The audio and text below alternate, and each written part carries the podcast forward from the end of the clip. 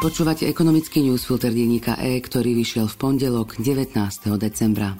Po minulotýždňovom páde a odvolaní vlády sa dnes začína nová etapa politického vyjednávania o ďalšom fungovaní koalície, aktuálne najmä o podpore štátneho rozpočtu. Čakanie na rozpočet je už teraz najdlhšie za posledných 20 rokov a výsledok je veľmi neistý. S pribúdajúcim časom sa tak zvyšuje pravdepodobnosť, že Slovensko sa ocitne v rozpočtovom provizóriu, podobne ako v roku 1999, keď Zurindová vláda musela dávať do poriadku pohromu po vládnutí Vladimíra Mečiara. Na dohodu o rozpočte s opozíciou výmenou za predčasné voľby nemali hnutie Sme rodina dosť hlasov. Asi preto sa včera premiér v demisii Eduard Heger vyjadril, že vzdať sa nie je riešenie a čoskoro chce predstaviť svoju víziu pre Slovensko. Zrejme skúsi poskladať novú parlamentnú väčšinu, o ktorej hovorila strana SAS, s tým, že by po rekonštrukcii vlády a bez účasti SAS a Igora Matoviča dali Sulíkovi liberáli podporu upraveného rozpočtu a menšinovej vláde. Pri charaktere poníženého a urazeného Matoviča, ktorý by sa potom ocitol znova v parlamente, ide o pokus o zázrak. Zjavne mu neverí ani prezidentka Zuzana Čaputová, preto v piatok pri odvolávaní vlády vymedzila poslancom na dohodu o predčasných voľbách čas do konca januára. Ak sa dohoda nenájde, môže nastať variant, ktorý nechce koalícia, opozícia ani prezidentka, a to vymenovanie úradníckej vlády. Aby sme vás na začiatok týždňa úplne neotrávili, pridávame aspoň jednu dobrú správu. Dnes popoludní by mali otvoriť ďalší 13-kilometrový úsek rýchlostnej cesty R2 pri Lučenci. Dnešný ekonomický newsfilter má 1360 slov. Pripravili ho Oliver Brunovský a Mariana Onuferová. Ja som Simona Lučkaničová.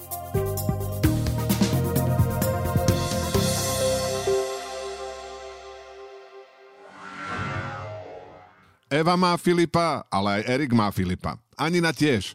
Môže ho mať každý, kto si vyberie nový model Škoda Scala, Kamik alebo Fabia, ktoré prichádzajú s cenovou garanciou na 12 mesiacov a balíkom benefitov 5 rokov pohody.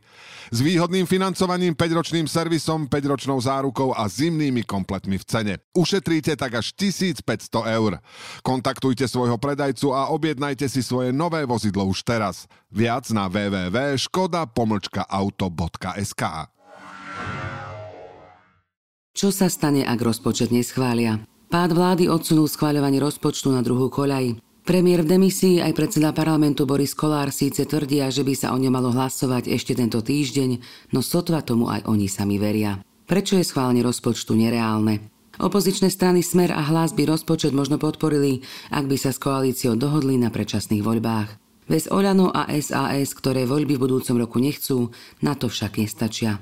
SAE zasa podmienuje schválenie rozpočtu jeho úpravami, no tie treba najskôr vyrokovať a potom ešte schváliť vo vláde, kde naďalej sedí ako minister financií zatrpnutý Matovič. Čisto teoreticky by sa o rozpočte mohol hlasovať aj na konci roka, no bolo by treba stihnúť aj podpisu prezidentky a publikovanie zákona o rozpočte v zbierke zákonov najneskôr 31. decembra. Pri súčasnej morálke v parlamente je veľké riziko, že ten nebude posledný decembrový týždeň uznášania schopný. Situáciu navyše komplikuje aj to, že sa zatiaľ nehlasovalo ani o daňových zákonoch, ktoré s rozpočtom súvisia, napríklad o osobitnom odvode pre firmy, vyššom zdanení liehu či o daní z ropy. Poslanci by mali rokovať aj o vládnom návrhu na úpravu výdavkových limitov. Čo bude znamenať hospodárenie štátu v režime provizória? Podľa ekonómov rozpočtovej rady vláda veľmi skoro narazí na obmedzenia provizória, keďže celkový objem energopomoci je veľmi vysoký. Minister financií odvolanej vlády síce môže na začiatku roka na novo stanoviť jednotlivé limity na výdavky, no také úspory, aby bolo dosť peňazí na pomoc s energiami, nemá z čoho vytvoriť.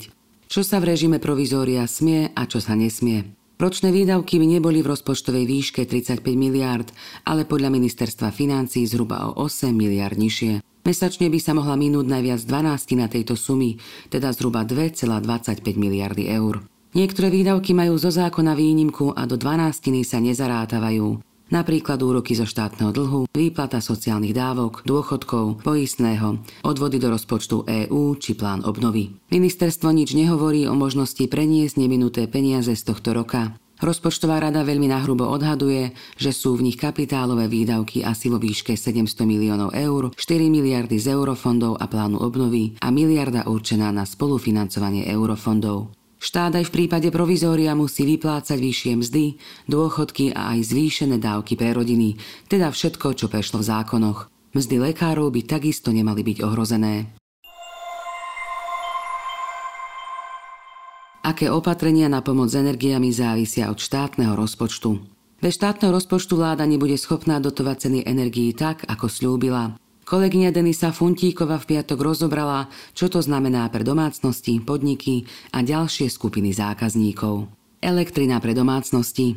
Ceny by sa mali zachovať na úrovni tohto roka na základe vládneho memoranda so slovenskými elektrárňami. Memorandum fixuje ceny za dodávku silovej elektriny a nie je podmienené schválením štátneho rozpočtu. Náklady majú znášať elektrárne.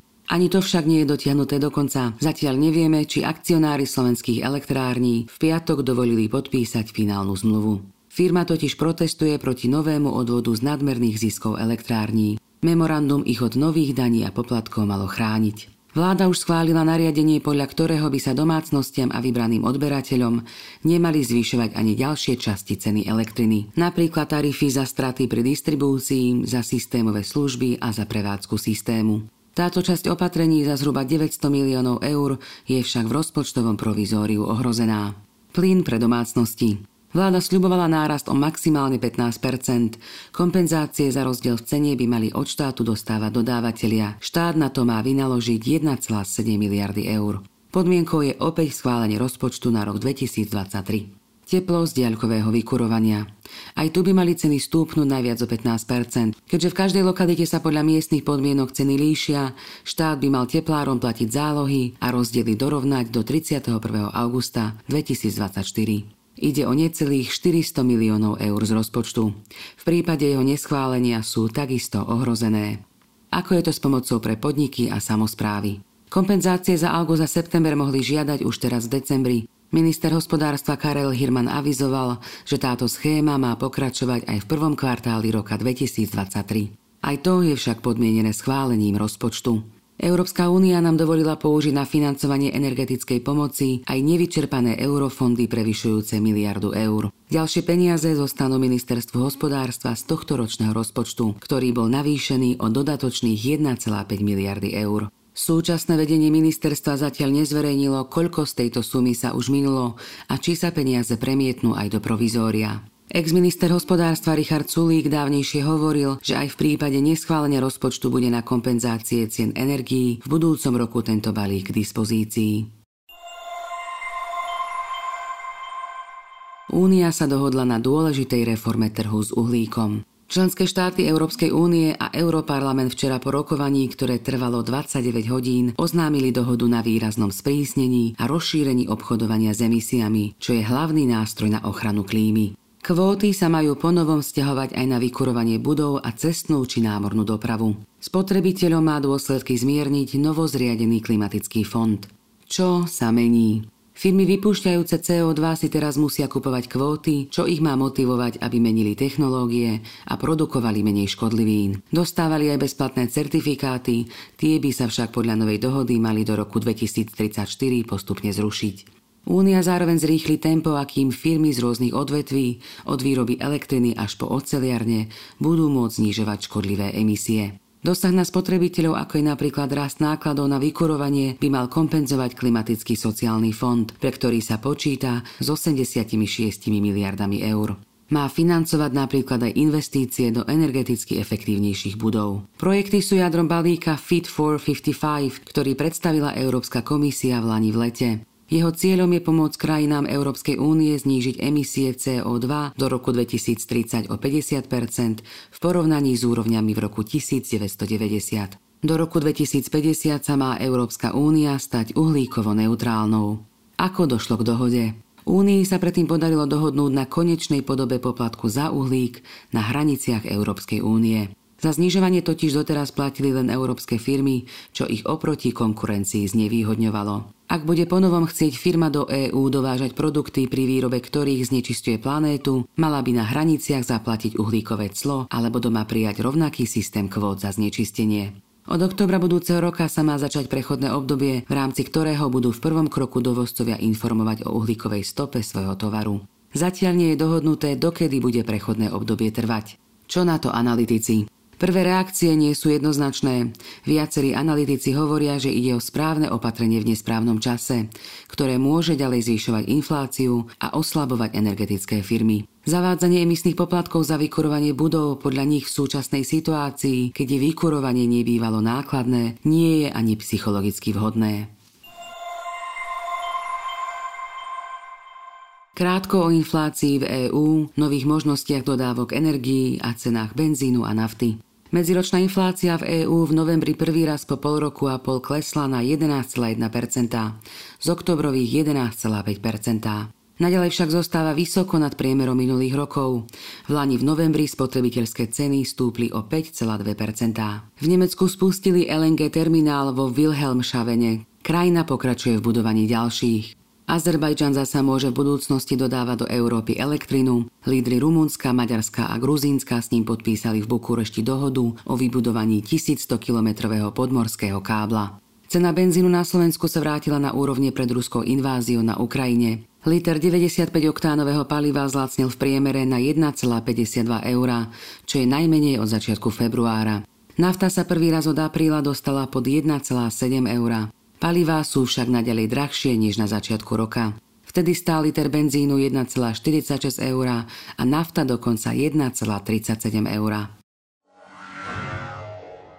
Eva má Filipa, ale aj Erik má Filipa. Ani na tiež. Môže ho mať každý, kto si vyberie nový model Škoda Scala, Kamik alebo Fabia, ktoré prichádzajú s cenovou garanciou na 12 mesiacov a balíkom benefitov 5 rokov pohody.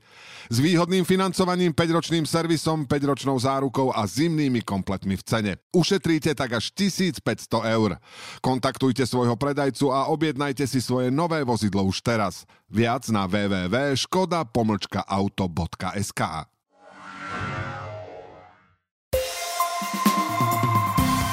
Dnešný ekonomický newsfilter pripravili Oliver Brunovský a Mariana Onuferová. Do počutia zajtra.